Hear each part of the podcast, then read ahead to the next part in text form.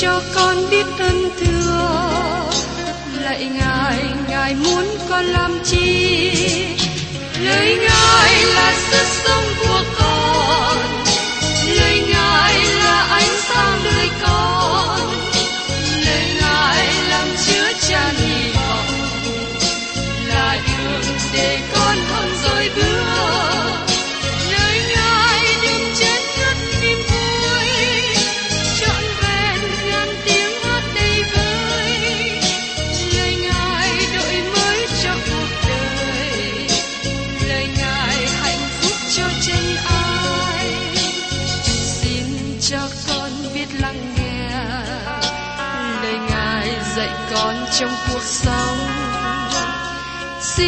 cho con biết lắng nghe.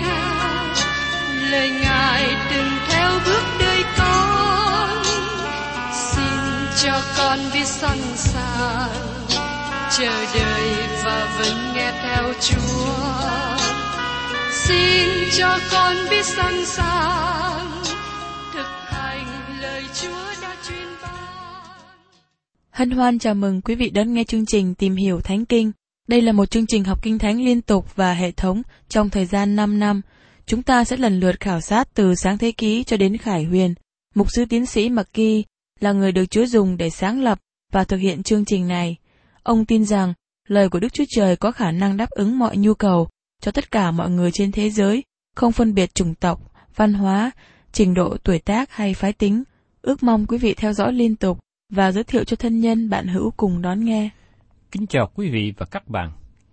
Trong chương trình tìm hiểu Thánh Kinh kỳ trước, chúng tôi đã cùng với các bạn tìm hiểu về phần giới thiệu thơ Philip và lời chào thăm của Phaolô đối với cơ nhân ở hội thánh Philip.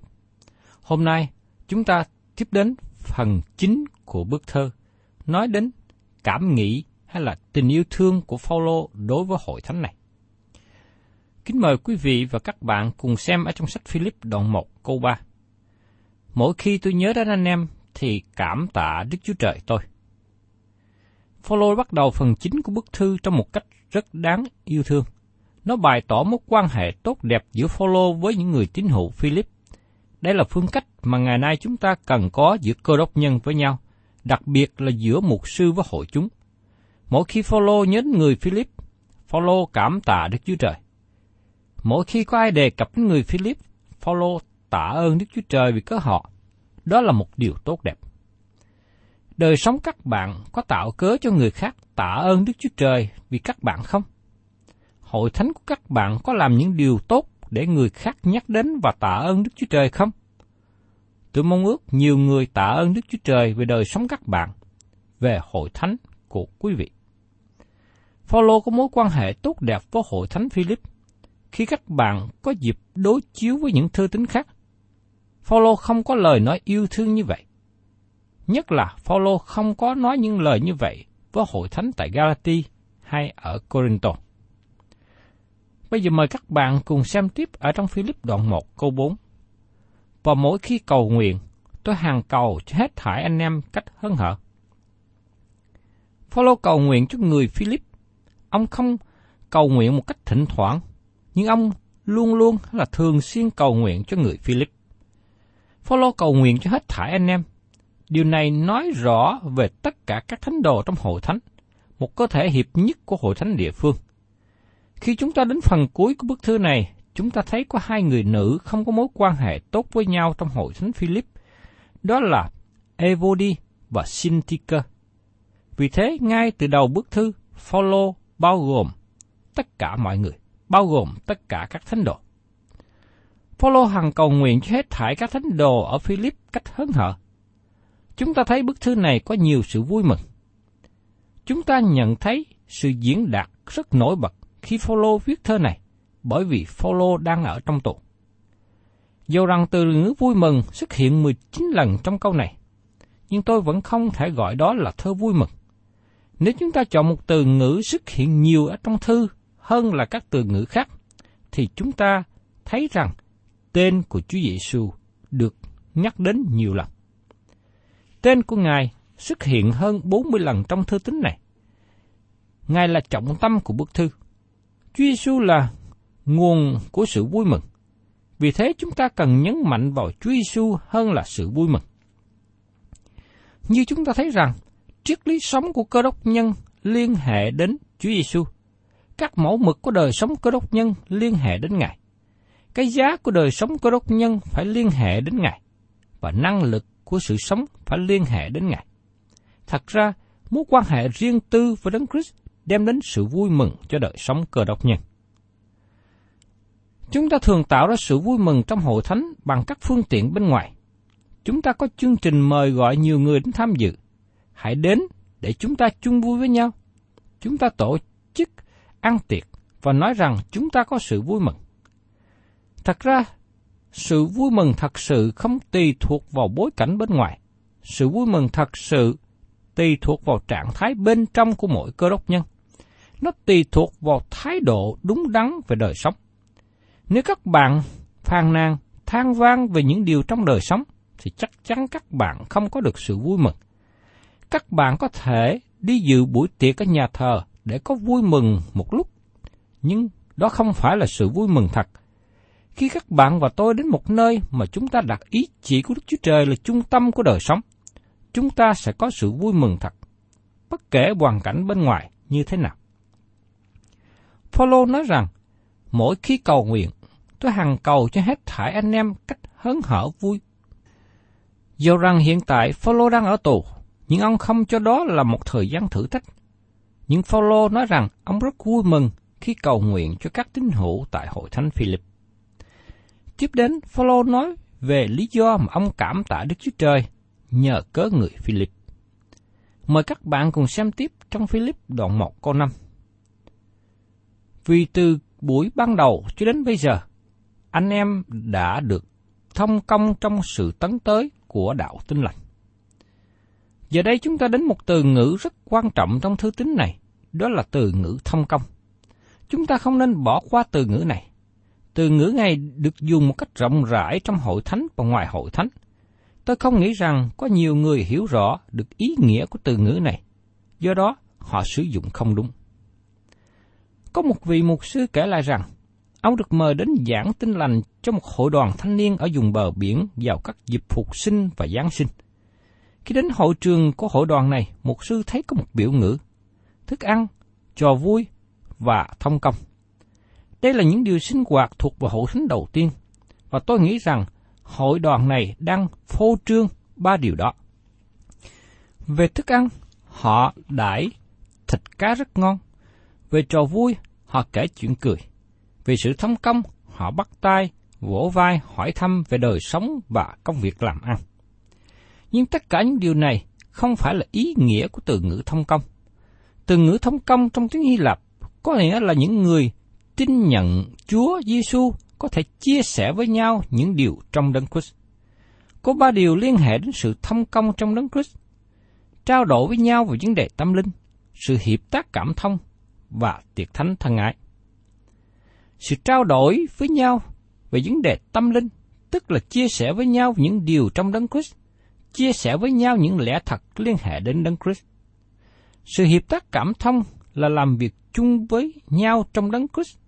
Đó là lý do tại sao Phaolô dùng chữ thông công.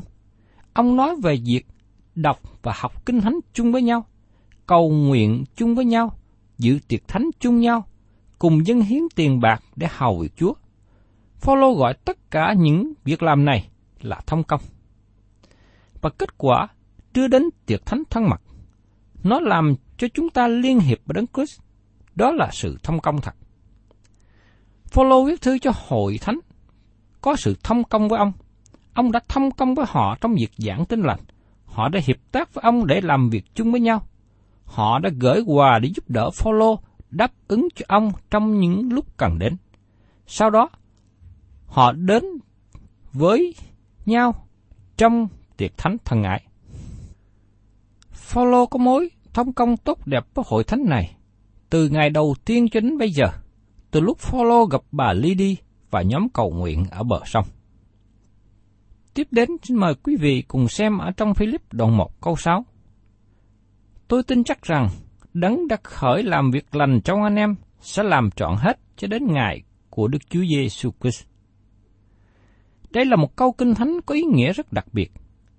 Mục sư Mặc Kỳ kể lại việc xảy đến cho đời sống của ông như sau. Tôi hy vọng rằng các bạn không phiền khi nghe ông kể lại. Tôi là con trai rất nghèo khi đến trường đại học. Cha tôi bị chết trong tai nạn làm việc khi tôi mới 14 tuổi. Mẹ tôi đưa tôi và chị tôi đi sống tại một tiểu bang khác. Tôi phải xin phép để được đi làm công nhân, dầu rằng mới có 14 tuổi. Tôi làm việc trong một công ty bán đồ sỉ dùng xây cất nhà cửa. Tôi phải thức dậy sớm lúc 5 giờ sáng để nhận thư, lựa ra và chuyển đến bàn làm việc của các nhân viên trong mỗi phòng của công ty. Vào tối đó, tôi nên ở trong trường học vì tôi muốn đi học. Và sau đó, tôi được một đợt ăn trở lại trường học bởi một người bạn quen với ba tôi nhận tôi làm con nuôi. Ông có một người con trai nghiện rượu. Ông muốn con trai của ông vào đại học, nhưng người con này không muốn vào đại học. Người đàn ông này giúp tôi có việc làm và tạo điều kiện cho tôi có thể trở lại đại học. Mỗi năm học tôi nghĩ rằng đó là năm chót của tôi. Tôi không nghĩ rằng Đức Chúa Trời cho tôi đi suốt chương trình đại học. Tôi có đức tin rất nhỏ. Trong cuối năm học đại học, vào thời kỳ khủng hoảng kinh tế nặng nề, tôi không có việc làm và không có tiền. Trong ngày lễ mãn khóa, sau khi nhận bằng cấp, tôi trở về phòng nơi tôi ở nội trú. Nón đội tốt nghiệp và áo dự lễ tốt nghiệp vẫn còn trên người. Tôi ngồi một cách chán nản cạnh bờ giường ngủ.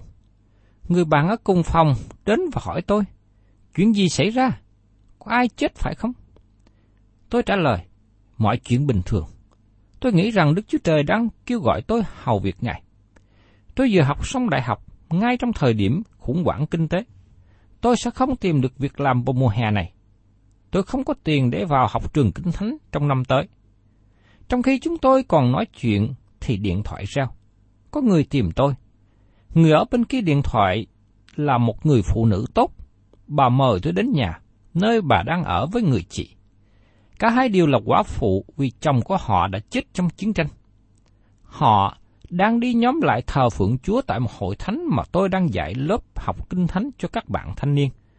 Tôi chăm sóc các bạn thanh niên này vào mỗi sáng Chủ nhật. Hai chị em này thường ngồi ở băng ghế phía sau tôi. Khi vào đến nhà của họ vào ngày hôm đó, mỗi người cho tôi một cái bao thư từ số tiền tưởng niệm chồng của họ. Tôi cảm ơn lòng tử tế của họ và từ giả ra về. Sau đó tôi mở bao thư ra. Cái thứ nhất có chi phiếu 250 Mỹ Kim. Và tôi mở tiếp tục cái thứ nhì có thêm chi phiếu 200 Mỹ Kim nữa. Đối với tôi, 500 Mỹ Kim này giống như hàng triệu bạc trong thời kỳ kinh tế khó khăn. Tối Chủ nhật hôm đó, lớp trường Chủ nhật của hội thánh có buổi tiễn đưa và họ tặng cho tôi 100 Mỹ Kim nữa. Bây giờ tôi có tổng cộng 600 Mỹ Kim. Với số tiền đó đủ giúp tôi và học trường Kinh Thánh trong năm kế tiếp. Trong buổi tiệc tiễn đưa của hội thánh, đã có người tặng cho tôi câu Kinh Thánh. Philip, đoạn 1 câu 6. Tôi tin chắc rằng, Đấng đã khởi làm việc lành trong anh em sẽ làm trọn hết cho đến ngày của Đức Chúa Giêsu Christ. Đây là câu kinh thánh có ảnh hưởng và có rất nhiều ý nghĩa trên đời sống của tôi. Bây giờ, chúng ta cùng nhau suy nghĩ đến câu kinh thánh này. Phaolô nói rằng, ông có lòng tin chắc, ông biết điều mà Chúa đang làm cho đời sống của ông. Ngài đã khởi sự làm, và Ngài sẽ làm trọn vẹn cho đến khi hoàn tất. Cho đến ngày của Đấng Christ. Các bạn và tôi không sống trong những ngày của Chúa. Chúng ta không sống trong những ngày của cụ ước. Chúng ta không sống trong những ngày đời đời. Chúng ta đang sống trong những ngày của Chúa Giêsu Christ. Ngày ấy sẽ kết thúc khi Chúa Giêsu Christ cất những người thuộc về Ngài ra khỏi thế gian này. Đức Thánh Linh là đấng đã ấn chứng cho các bạn và tôi vào ngày cứu chuộc. Phaolô đã viết cho các tín hữu tại hội thánh Epheso như sau: Anh em chết làm buồn cho thánh linh của Đức Chúa Trời, vì nhờ Ngài anh em được ấn chứng đến ngày cứu chuộc. Trong Epheso đoạn 4 câu 30. Vì thế, các bạn có thể tin cậy vào Đức Chúa Trời về những gì Ngài muốn làm trên đời sống của các bạn. Thật là một điều kỳ diệu, tốt đẹp biết bao. Các bạn thân mến, các bạn có thấy điều này thực tế trên đời sống của các bạn không? Tôi không hiểu rõ hoàn cảnh của các bạn hiện nay là gì. Nhưng nếu các bạn là con cái của Đức Chúa Trời, tôi tin chắc rằng các bạn có thể nói Đức Chúa Trời đem các bạn đến hoàn cảnh này, phải không? Các bạn có thể nhìn lại đời sống của mình và thấy cách nào Đức Chúa Trời hướng dẫn và bảo vệ các bạn. Các bạn có quan tâm về tương lai không? Các bạn có nghĩ rằng Chúa sẽ làm cho các bạn đi xuống không? Các bạn thấy, như tôi đã làm chứng trước đây, tôi đã đi qua chương trình đại học, nhưng tôi không có vui mừng như tôi nên có, bởi vì tôi lo sợ không biết rằng mình có hoàn tất hay không. Có nhiều lần chúng ta là cơ đốc nhân mà hành động như người không tin. Có khi chúng ta sống và hành động như người không tin Đức Chúa Trời hiện hữu. Trong ngày tốt nghiệp đại học, nhiều người bạn của tôi có thì giờ vui mừng. Tôi thấy nhiều người bạn có cha mẹ giàu ôm con và chúc mừng. Còn tôi, không có một người nào ôm tôi và chúc mừng cả. Trong lúc đó, tôi được sự kêu gọi đi hầu việc Chúa, nhưng tôi không có tiền để vào trường kinh thánh trong năm kế tiếp. Do vậy, tôi có một người cha tuyệt vời ở trên trời. Ngài là đấng để giúp đỡ tôi, như lời Phaolô nói ở trong Philip đoạn 1 câu 6 này. Ngày nay, tôi làm chứng rằng Chúa gìn giữ lời hứa của Ngài. Dầu có lúc tôi trải qua cơn ngặt nghèo, tôi biết cha thiên thượng đang nói, hãy tin chắc rằng đấng đã khởi sự làm việc lành trong anh em sẽ làm trọn hết cho đến ngày của Đức Chúa Giêsu Christ. Chúa Giêsu là bác sĩ đại tài, Ngài cũng là người chăn tốt. Philip đoạn 1 câu 6 là một câu rất quan trọng và có ý nghĩa trong Kinh Thánh. Tôi nắm giữ công câu này trong những thời gian đen tối khi bão tố bên ngoài lấn áp đời sống tôi. Thật là tốt lành khi chúng ta biết rằng chúng ta có người cha thiên thượng như thế. Và mời các bạn cùng xem tiếp trong Philip đoạn 1 câu 7. Tôi nghĩ đến hết thảy anh em giường ấy là phải lắm, vì anh em ở trong lòng tôi, dầu trong vòng xiềng xích tôi, hoặc trong khi binh vực và làm chứng đạo tính lành, thì anh em cũng giữ phần ân điển đã ban cho tôi. Phaolô nghĩ và nhớ đến các tín hữu Philip bởi vì họ đang ở trong lòng của ông. Thật là tốt lành khi có bạn là cơ đốc nhân như thế. Phaolô nói rằng, anh em giữ phần với tôi trong ân điển. Điều này đưa chúng ta trở lại với từ ngữ thông công. Từ ngữ này có nghĩa là cột lại với nhau. Các bạn có nhớ những lời tốt đẹp đáng mến mà Abizain đã nói với David ở trong sách Samuel thứ nhất đoạn 25 câu 29. Nếu có ai dấy lên đặng bắt bớ và hại mạng sống Chúa, thì Jehovah Đức Chúa Trời của Chúa sẽ gìn giữ mạng sống của Chúa trong bọc những người sống, còn mạng sống của kẻ thù nghịch Chúa, Đức Jehovah sẽ ném xa như khỏi trành ném đá vậy. Đấy là ý nghĩa khi tôi nói đến tình cảm, yêu thương mà Phaolô đối với hội thánh Philip. Ông có mối quan hệ gần gũi với họ hơn bất cứ hội thánh nào khác. Thật là tốt lành khi có những người bạn cơ đốc nhân như thế để cùng nhau giữ phần đem lời của Đức Chúa Trời cho nhiều người khác. Có sự hiệp tác cảm thông, có mối thông công thuộc linh, và nó sanh ra tiệc ái thân mật. Và mời quý vị cùng xem tiếp ở trong Philip đoạn 1 câu 8. Đức Chúa Trời cũng làm chứng rằng tôi lấy lòng yêu mến Đức Chúa Giêsu Christ mà chiếu mến anh em.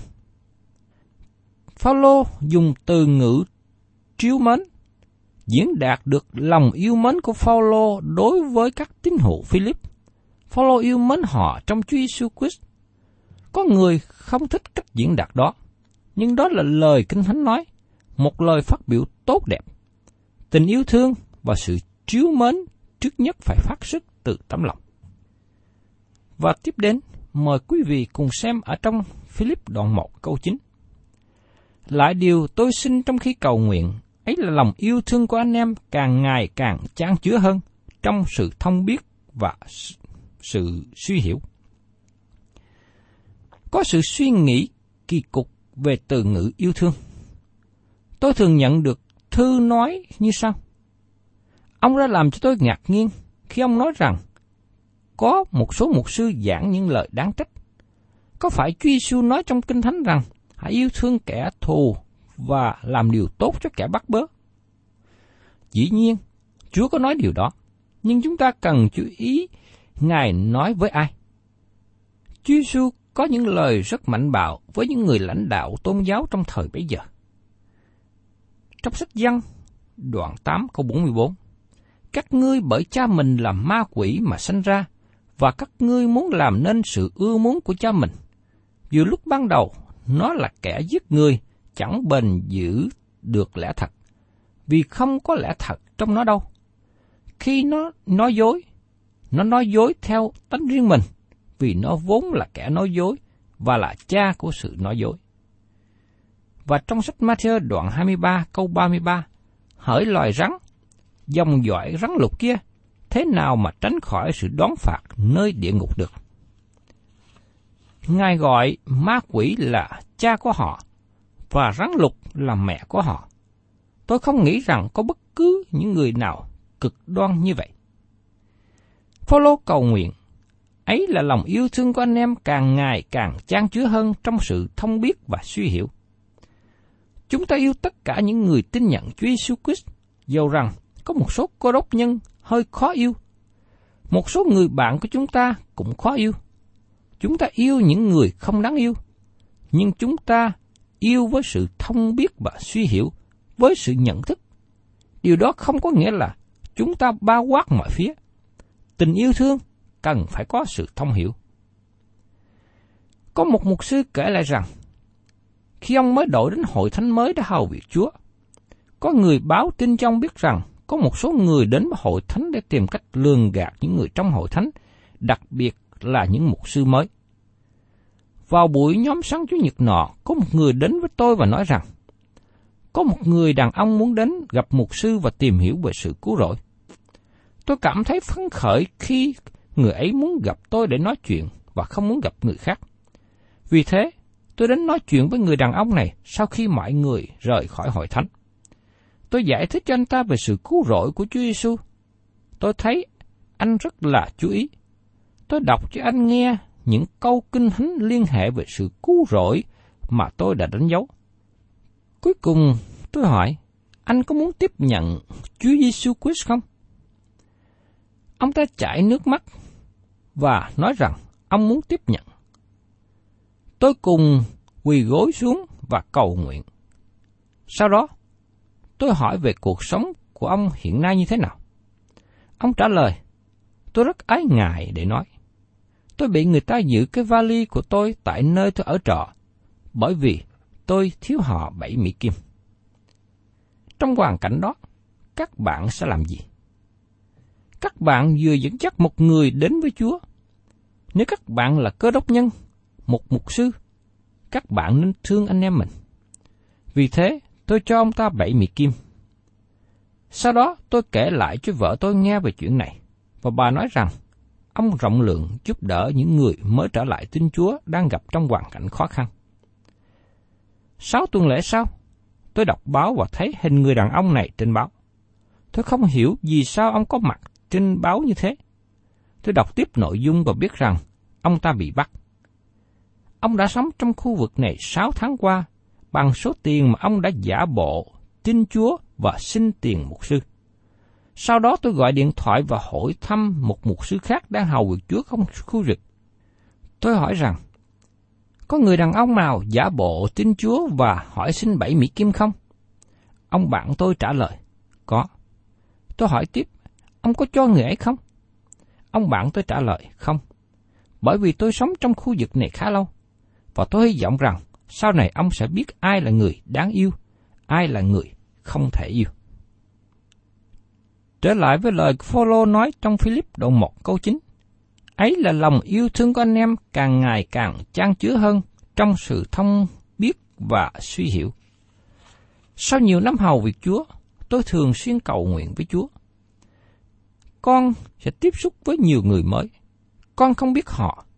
Con không biết ai là người cần giúp đỡ, ai là người đang tìm cách lường gạt và hãm hại. Xin Chúa chỉ cho con được biết.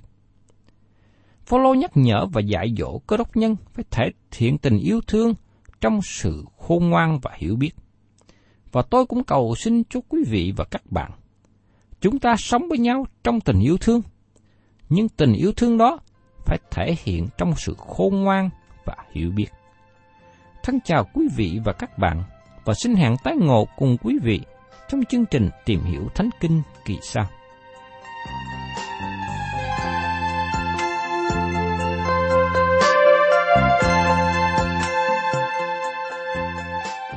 Cảm ơn quý vị đã đón nghe chương trình Tìm hiểu Thánh Kinh.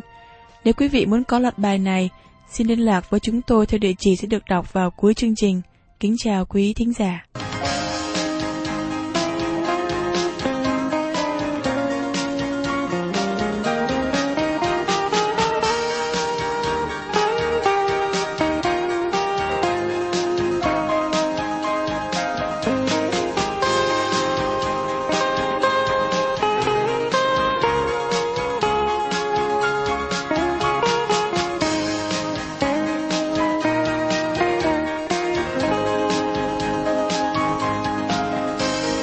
Tôi yêu đuôi nhờ linh năng này